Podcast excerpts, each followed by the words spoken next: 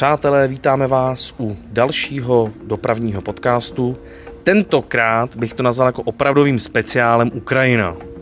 Eh, Ondra se vrátil před několika dny z tří týdení eh, cest, nebo z tří týdenních cest po Ukrajině a zažil tam eh, určitě mnoho zajímavého, mnoho zajímavého poznal a přišel, přijel zpátky poučen s, s mnoha věcmi, jak bych to řekl správně. No prostě přijel si a máš nějaký jako fakta, máš nějaký prostě věci, co si z tam tu dovez. A mě by za prvý jako zajímalo, úplně, úplně moje první otázka, co jsem se zeptal, byla, jestli se tam člověk připadal bezpečně mezi těma tramvajema na Ukrajině. Uh, moje to byla už druhá návštěva na Ukrajině a bezpečně jsem se cítil, musím říct. Poprvé, když jsme tam eh, letěli v roce 2013, tak člověk nevěděl, co toho má čekat, eh, jaký, jaký to bude. Do toho já letěl poprvé letadlem, že jo, takže to, z toho jsem taky nebyl úplně nejšťastnější, ale zkrátka do Charkova je to daleko, takže eh, do Charkova jsme letěli letadlem. A musím říct, že jako člověk viděl, že to je tam v pohodě a a nebál se. To samý, i když jsme byli někdy v Rusku, tak musím říct, že v Rusku se cítím teda ještě bezpečněji, musím říct, teda než na Ukrajině. Takže úplně, úplně v pohodě. No. Samozřejmě ne všude jsou na tebe jakoby zvyklí jako na toho turistu. To je pravda, jo? Že když pak člověk je v Krvojrogu, v Záporoží nebo tak a vytáhneš tam foťák a fotíš tam ty tramvaje, koukají na tebe trochu Cít, podezřele. Cítíš to, co to koukaj, jako cítíš, je, jo. No. Ale, ale jako bezpečí to jo, to jo. Tak to je dobře. No a další otázka teda. Co jsi tam přivez od tamtud jako tramvajovýho? Co jako, jaký, jaký to město, který jste vlastně navštívil, nebo spíš začni takhle. Mě by zajímalo, jaký všechny města si teda projel s těma tramvajema. Dokáže to takhle teď jako z hlavy, z hlavy, z hlavy jako vycucnout? Co to bylo všechno za města? Tak my se to tentokrát měli trošku nejenom dopravní, my se to měli jakoby poznávání Ukrajiny jako celku. Byli jsme s přítelkyní a začali jsme v horách Karpaty, potom jsme bydleli i na jedné vesnici, takže jsme viděli ten vesnický život. A potom byl Lvov, Kiev, Dnipro, Kamínské, Záporoží, Krivojrok, Mikolajev, Oděsa. Takže poměrně toho bylo hodně, kromě Kieva, kde už jsem byl tedy tenkrát, tak všechno bylo ostatní pro mě nové. A všude to je trošku jiný. Velmi mě překvapil třeba Lvov, který opravdu je prozápadní město, to vůbec nepatří na Ukrajinu, jo? to je historický město s hezkým centrem, to je něco jako v Polsku, jako když člověk byl v Krakově třeba. Jasně, no. Zároveň i tramvajově... Jak ten Tallinn v minulém díle, co jsme říkali. Prostě je to, je to, to, to na tebe, kdyby byl někde v hloubce Evropy. Je to něco jiného. Samozřejmě tramvajově fajn, KT4 dobrý, ale tak nějak, že bych se tam nějak odvázal, to nemůžu říct. Kiev, když to člověk vidí zase po těch letech, tak je rád, že jsem tam byl tenkrát, protože teď už taky tam nevidí člověk tolik jakoby těch bizárů. No, těch opravdu špatných stavů, uh, u těch tramvají a tak dále. Všechno je to poměrně jako v dobrém stavu a člověk jenom vzpomíná vlastně, jak to tam bylo tenkrát. Ale potom, když se člověk dostane do těch um, průmyslových měst, neboli spíše bývalých průmyslových měst, teď už tam ten průmysl poměrně skomírá, ať je to ten Krivoj rok nebo uh, Dní pro záporoží a tak dále, tak tam už je to samozřejmě trošku něco jiného. Tam už opravdu jsou ty tratě v tom špatném technickém stavu, je tam zajímavější ten vozový park, v Dnipru je to hodně skoupenýho třeba z Německa, tam jezdí tramvaje ČKD, ale které jezdili dřív že jo, v Berlíně, ve Šverinu, v Drážďanech, že jo, Praze máme plno milovníků Drážďan, kteří jezdí furt do Drážďan. Takže je to tam něco na, jako v Liberci. Na, na, na, na, na těch pár zbylých uh, souprav, tak uh, místo do Drážďan by tyto milovníci mohli jet třeba do Dnipra. A toho je tam zkrátka plno, do toho tam jsou tramvaj, tam jsou už od začátku, jakoby ČKD. Takže je to hezký, jo, musím říct. A každý měsíc zase trošku něco jiného. No, jako by mě osobně na tu Ukrajinu hrozně láká právě to, že za, za poslední dobu tam dorazilo spoustu vyřazených vozů z Prahy, že jo, vlastně z Košic, z Bratislavy a vlastně ty tam fakt jako můžeš potkat vlastně vedle sebe eh, tramvaje z celého jako Československa, že jo. To je pro mě takový hodně jako lákavý. Eh, v jakém městě vlastně si nejčastěji potkával ty jakoby vozy koupený z Československa? Dokážeš to někde vypíchnout, kde to jako jezdilo furt? Nejvíc v Kijevě. V Kijevě. Tam jich je velké množství těch tramvají, co? především z Prahy. Tam je to opravdu hodně a tam jezdí těch pražských vozů je tam opravdu velký množství, protože vlastně nahradili, nahradili, ty původní. Eh, nahradili ty původní, takže toho tam jezdí plno. No, kdo zase by radši na vozy, které jsou ČKD, ale původně byly dodány do Německa, tak na to je ideální Visto Dnipro, kde zkrátka tam je to asi sezbíraný, sezbíraný takhle ty brdě, no tak to hele. Takže každopádně doporučuješ teda případně do Kieva na, nej, na nejvíc jako expresských tramvají. Kdo, komu jde o vozy, tak uh, do Kieva a potom to chce podle mě ještě vidět něco dalšího. Eh, my, když jsme tam byli i tenkrát, tak jsme měli vlastně Kijev, Charkov a ještě k tomu Vinicu a Žitomír.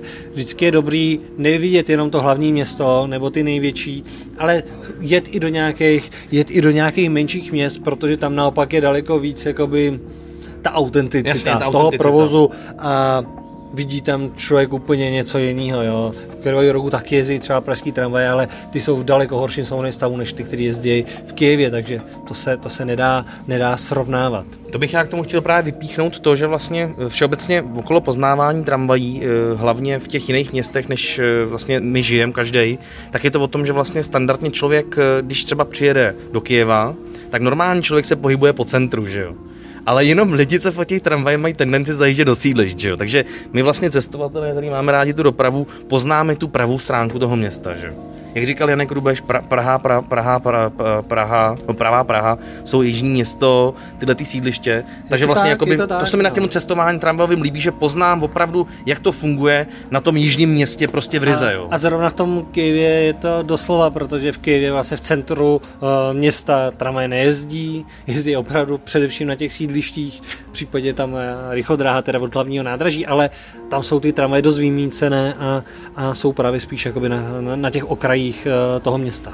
Takže jak správně počítám, Ondro, to bylo nějakých sedm provozů, teda sedm tramvajových provozů? Nebo osm, no. Sedm nebo osm. Byli jste tam tři týdny, spali jste kombinace hotelu Airbnb, jedli jste, pili jste, moc jste se jako nebáli tam dát nějakou véču. A kolik si říkal takhle, kdyby tam někdo se chtěl vypravit, kolik to tak jako cca stálo za jednoho člověka? Eh, se vším všudy, včetně teda dopravy a ubytování a všeho tam, by to mělo být na nějakých necelých 20 tisíc. Vidíš to, já jsem v minulém díle říkal, že mě vyšlo to po Baltí na týden na 16, no. A to je, a to jsem, to je prostě i, je vidět, že ta Ukrajina je opravdu dost levná. No, ono to šlo hodně dolů, co se týče uh, ukrajinské krize, to znamená, je tam opravdu daleko levnější, než tam bylo i před lety, takže opravdu bylo i města, kde, kde je třeba problém zajít si někam na večeři, protože zkrátka nejezdí tam turisti, místní tam na večeři nechodějí, takže pak člověk hledá prostě na internetu kam, kam jít a nachází teda nějaký typy na nějaký nejdražší, nejdražší restaurace, které tam jsou a jdete do nejdražší restaurace a zaplatíte za jídlo 140 korun hmm, přepočtu. Vlastně. No. Dobře se najíte, ale Jo, když už tam přijdu dovnitř, tak vidím, že jsem úplně mezi jinou sortou lidí, než kterou jedu v té tramvaji. No jasně, no. Hele a poslední otázka, co ty bys tam jako vypíchnul jako za největší zážitek ohledně těch tramvají teda? Bo co jsi tam zažil třeba něco zajímavého ohledně dopravy? Máš tam něco, co ti jako, když ti teď řeknu, co ti jako trkne, jo, potkali jsme tam nějakou psychobábu, co tam vyřvávala. Máš něco takhle, co ti napadne? Tak je toho plno, je toho hodně. Kromě toho, že třeba v Dnipru, že jo, kde je legendární metro, který nikdo nejezdí, takže tam samozřejmě při tom 17 minutovém intervalu se snažíte nenápadně fotit. No ale pak vám to prostě nevíde ta fotka a teď čekáte dalších 17 minut a to až pojede znova to metro. A na tom nástupišti ale není vůbec nikdo celou dobu, než vy dva tak se nedá úplně říct, že je tam člověk nenápadný, jo. A to ještě nevytáhá, ne, ne, nevytáhnu ani ten foťák a už jsem podezřelý, jo. Jasně, jasně. To samý, když člověk jako jede tím metrem, tak si myslí, že v tom metru jako aspoň tam pár lidí, vždycky každý vagón je třeba 8 lidí ale i tam vypadá divně, když vytáhne ten foťák. Protože najednou člověk vidí, jak ty lidi postupně vystupují v těch stanicích a jdou do útrop toho metra, do technického zázemí. To znamená, že to metro daleko více rozváželo pracovníky metra v tu dobu, než, eh, než obyvatelé města. Takže to samozřejmě byl zážitek určitý, Krivoj rogu, kde tramvaj jezdí že v tunelech jako metro, tak tam jsme v jedné stanici naopak jsme mohli fotit úplně v klidu, tam nebyl žádný problém takže člověk získá takový pocit, jo, Svobody, tady je jako to jo, dobrý, uleví se. tady je to dobrý, jo, paní výpravčí na nástupišti jakože v pohodě. No jo, ale pak vystoupíte na jiné stanici, no a tam už ten, ta paní má úplně jiný názor na to focení, že jo. Takže člověk suverénně, že jo, fotí, točí, ale, ale najednou přijde paní, že jo, a že to se nesmí tady fotit a já říkám, jo, nesmí, jo.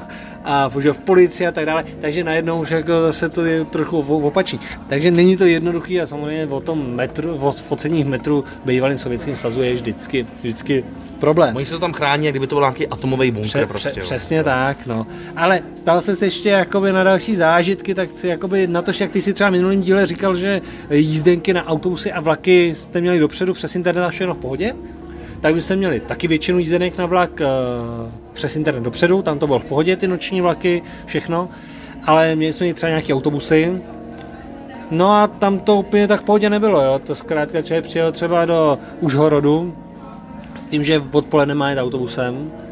Zeptali jsme se on tak u paní na přepážce, jestli z tady toho nádraží jede ten autobus, jestli nejde z jiného v tom městě. To je možný. No a paní říkala, no, ten asi nepojede dneska tady ten spoj.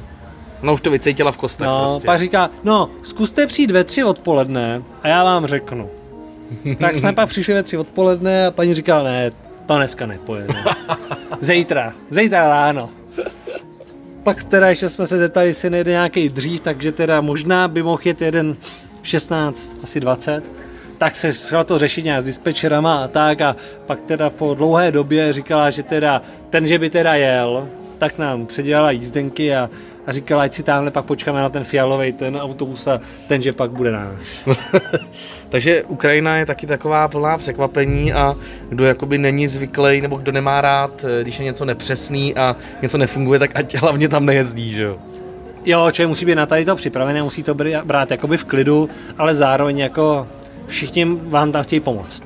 Jo, tak to je. Všichni, všichni, jsou jako, lidi. všichni jsou hodní a chtějí, chtějí pomoct a když vidí někoho nesnází, tak chtějí radit a tak dále. Samozřejmě někdy už je to jako moc, protože člověk už si dávno poradil nějak, jo, ale oni to nevědí, tak furt se snaží poradit a odkud jste a kam potřebujete a čím, jo. No krásně, já bych to možná ukončil teda tím, že Ukrajina se ti líbila a ukončil bych to možná tím, že co, na co se ještě můžou jako lidi o prázdninách těšit dopravního. Tam je teď ta velká oslava v Brně, ne, pokud se nepletu. Eh, bude v Brně 150 eh, let se slavit dopravy, to by mělo být nějak ke konci, ke konci srpna a na začátku září, což je bohužel v termínu, kdy já budu v Rusku, kam se teda ale samozřejmě těším, doufám, Jasně. že dostanu vízum. A tak eh, budou slavit 50 eh, let eh, Tatrovek v hale. Jo. A to bude jako velký. Mělo by to být větší, bude tam nějaký tramvajový korzo, nějaký jízdy, oni tam mají historickou trojici, že jo, Tatrovek, mají to teď nějaký čerstvě opucovaný, takže myslím si, že to bude hezký, to je myslím 7. září, takže to můžu doporučit. Já kdybych tady byl, tak bych se tam měl podívat. No, tak to je vlastně asi všechno, abych možná tenhle speciál ukončil a uh, budeme se na vás těšit příště. Díky taky, Romane, a krásné léto. Hezký léto posluchačům.